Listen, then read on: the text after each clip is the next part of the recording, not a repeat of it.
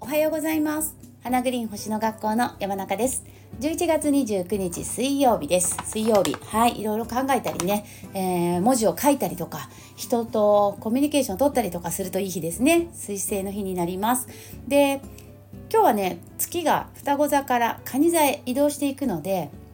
えー、まあ、ずっと一日中双子座にいるわけではないんですが、まあ、朝のうちはね、あの、双子座に月がありますので双子座の支配性水星ですので、えー、より水星がね使いやすい、まあ、そんな時間なのかな。特に午前中。と思うんですが思うんですが、まあ、今水星がねいて座にあるのでいて座にある水星っていうのは、まあ、どちらかというとこう何て言うのかな。本来のね水星の力を発揮しにくい配置で、あのー、なんか理論的に考えるというよりはざっくり考える。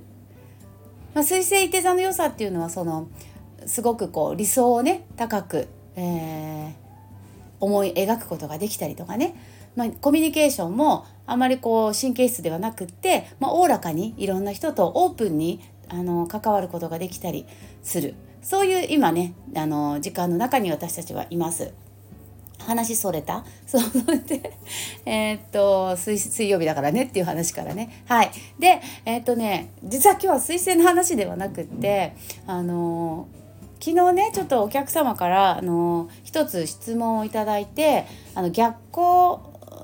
が、えー、逆光についての質問をいただいたのでなんかちょっとあそのこと話してみようかななんて思ってるんですけどあの天体の逆光ってありますよね。えーと、水星は1年で3回ぐらいね逆光するんですけど、まあ、水星以外にも太陽と月以外は全部逆光があるので、まあ、1年の中であの常に何かしらの天体がね逆光してるっていうことがあるんですけど逆光の使い方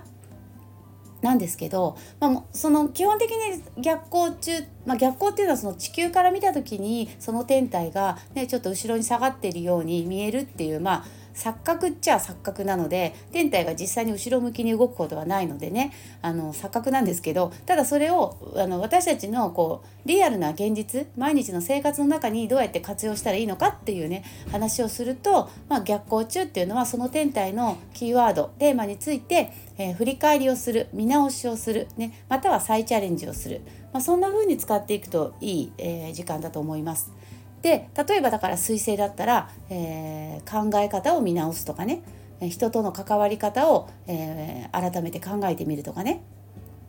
自分のビジネスのやり方を、えー、もう一度見直してみるとか見つめ直してみるとか振り返ってみるとか。なんかそんな風にまあ使っていくわけです。で、えーと、逆光をねあの例えば彗星なんかはだいたい3週間ぐらいなのでずっとね意識しやすいんですけどあの土星とか、ね、天王星海王星とかになると何ヶ月間も逆行しますよね4ヶ月とか5ヶ月とか半年近くそうするとなんかこう毎日ねそのあ今日も海王星逆行してるからあれやろうとかっていうのは実際にはピンときにくいんじゃないかなと思います。まあ私も実は生産ピンときにくいです。そんな長いとね、忘れちゃう。もう新月満月もしょっちゅう来るしね、もう他のアスペクトもね、気になるのいっぱいあるし、まあ、一つの天体の脚光だけをずっと考えてるってことはなかなか現実的にはないのかなと思うんですけど、まあ、ただ個人でね見ればやっぱりその自分のネイタルの天体とその逆行してる天体が、えー、タイトなアスペクトを作った時にはねその影響がすごく大きく出たりとか、まあ、もちろんそういうことはあるんですがただまあ一般的にね考えた時に、えー、長期間の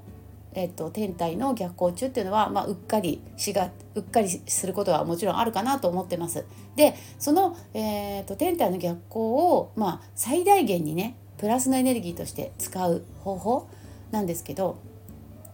私はその逆行っていうのは終わる時よりも始まる時の方が大事だと思ってるんですね。ここが今日のメインテーマ 終わる時よりも始まりが大事だと思ってるんですよ。要するに逆行これから始めますよって時が大事。そう例えばさその昨日のねごご質問いただいたあの内容でね12月の31日に木星の逆行が終わるんですね。木星は9月4日から逆行してます。だから101112まあほぼ4ヶ月ぐらい逆行してたってことになるんですけど今ねまだだから逆行中。あと1ヶ月ぐらい逆行してるんですけど。でこの逆行が終わる時12月31日木星は逆行終わる。終わる時っていうのは何て言うのかなそんなにじゃああれやるこれやるとかっていう感じではなくってやっぱりむしろその9月の4日逆行が開始する時っていうのが私はすごい大事だと思っててこれはどの天体でもね。でなんでそうかなんで逆行の開始が大事かっていうとその逆行を開始し始めるってことは、えその逆行期間ねさっきも言ったようにその天体のテーマについて振り返りをするわけですよね。だから例えば、えーと、木星だったらその拡大発展成長の星なので、ね、この4ヶ月間自分が何を拡大させていきたいのかをもう一回考え直す時間なわけです。で何を広げていきたいのか。この先自分が、え、どんなことを発展させていきたいのかを、まあ、振り返る。または木星価値観っていうテーマもあるから、ね、どんなえ価値観でこの先生きていこうかなとかね、まあ、木星のテーマについて振り返ることがこの4ヶ月大事な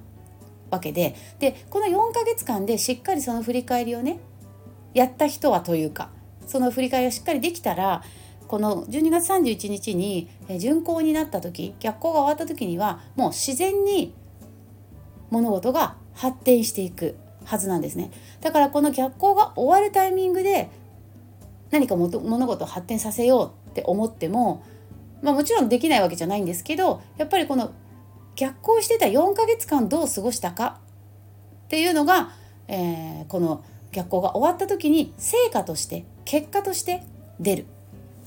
というふうに私は逆光を使っています。だから水星逆光もそうだしね。あのー、今度ね水星12月に逆行するんですよね。12月の13日ね。12月13日水曜日から1月の2日まで水星が、えー、ヤギ座何度だ？8度かな。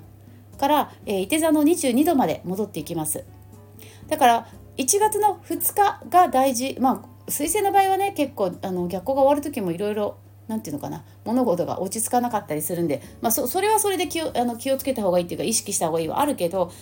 でもやっぱり12月の13日のこの逆行開始する時にちょっとこう背筋ピンとしてねあのよしこの3週間彗星について振り返るぞっていうふうに、えー、意識することがすごく重要かなと思います。でこの12月の13日から1月2日までの3週間の間、えー、しっかり自分の彗星を見直すことができた人はもう1月の2日から結果としてその振り返りの成果として物事が前にガンガン進むはずです。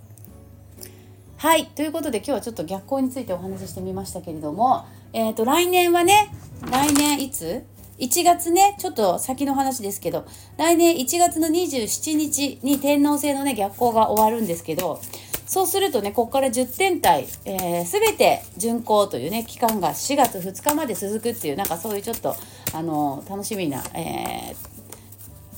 星の動きもあるのでまたね逆行についても何かの機会に触れたいと思います。はい。じゃあ今日はですねマナカード何でしょうか？はい。じゃん。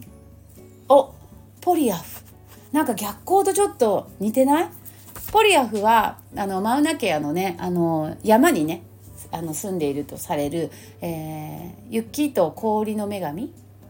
なんですけどあの冷静沈着な女神なんですね。だこのポリアフのカードが出るってことは今日は、まあ、地に足をつけて、まあ、現実的に考えましょうと。冷静にね過ごしましょう。冷静に考えましょう、うん、現実的にね。ガンガン前に行くというよりはちょっと一歩立ち止まってうん、考えてみましょうっていう、まあ、そんな、えー、カードです。えー、現状を維持することにエネルギーを注ぎましょうって意味もあるので何か新しいことを次々にやるっていうよりは、まあ、今ね自分がある立場今持っているものっていうものに、まあ、改めて感謝をしてねはい、えー